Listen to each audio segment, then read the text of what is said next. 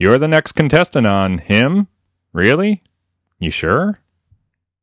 As you well know, I am, first and foremost, a man of distinguished taste and unparalleled class. So it should come as no surprise to you that I am a subscriber to the highly regarded men's magazine Esquire. It's a magazine. For men. In their most recent issue, Esquire surveyed women across the nation of all shapes, sizes, ages, religions, castes, colors, and creeds. Creeds might well be a word for any of those other categories. Honestly, I'm not sure what the word means. And quite frankly, a man of my social standing does not concern himself with such matters.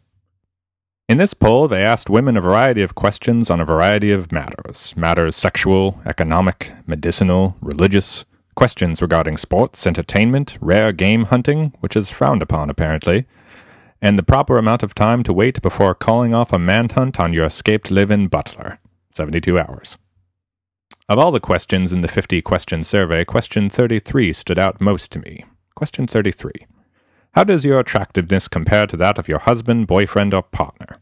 The responses were more attractive, 35%, less attractive, 6%, as attractive, 59%. To wit, a full 94% of women believe they are as attractive or more attractive than their male counterpart. Unquestionably, the readers of Esquire fall into that 6% of men who are more attractive than their mates, since we are all devilishly handsome. But for the sake of argument, I will adopt a more colloquial affectation hereforth, and temporarily pretend to be amongst the other 94% of males to better relate to the less refined amongst us. Hello, my fellow blue collar layman. How about that cricket match the other evening? That was quite a barn burner, was it not? Ha ha ha. Oh, oh. I am relating to you. anyway, about that 94%. I totally buy that 94% of all women are equally, if not more attractive than their mates. In fact, I think three quarters of the as attractive respondents are probably just being modest and are smoking hot babes themselves. The fact of the matter is, dudes in general just aren't that good looking. Sure, some of us do okay, and there seems to be a semi consensus that we get more handsome with age, which sucks for all the women out there, unless, of course, you subscribe to Vanity Fair, in which case you're in the 6% of women who will remain beautiful forever. But by and large, we men are kind of funny looking, even with our clothes on. With our clothes off, it's no contest, and not even because of our jangly bits, hilarious as they may be. Fortunately for us, women seem to be capable of looking beyond superficial things such as looks when looking for potential mates baldness, bad teeth, weight problems, all sorts of stuff.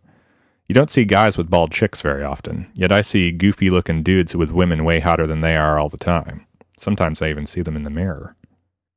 Women are optimists. They see potential in us that we don't even see. Either that or maybe they're playing some sort of buy low, sell high game show type gamble. He seems pretty okay. Hmm. I could see who's behind door number three, or I could just go home now with what I've got.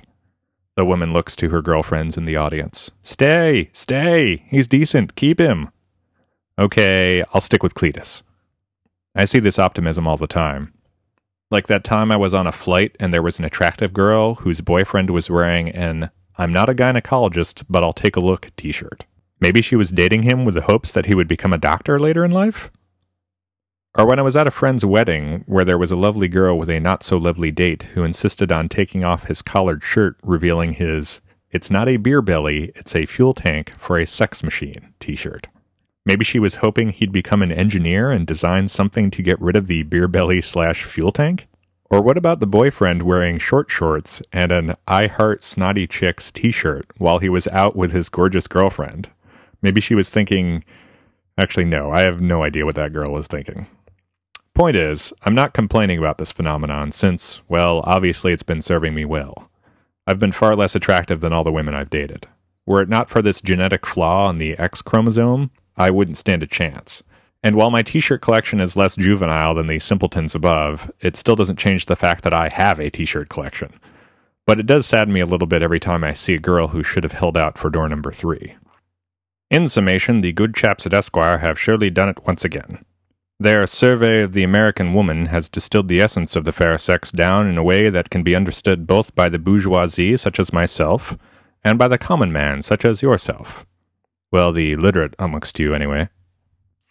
I've been a subscriber to Esquire for the better part of a decade, and I will remain one until they cease publication a decade hence, at which point I will procure their digital edition, and then their neural edition when the aristocratic class starts living in protein baths in 2060.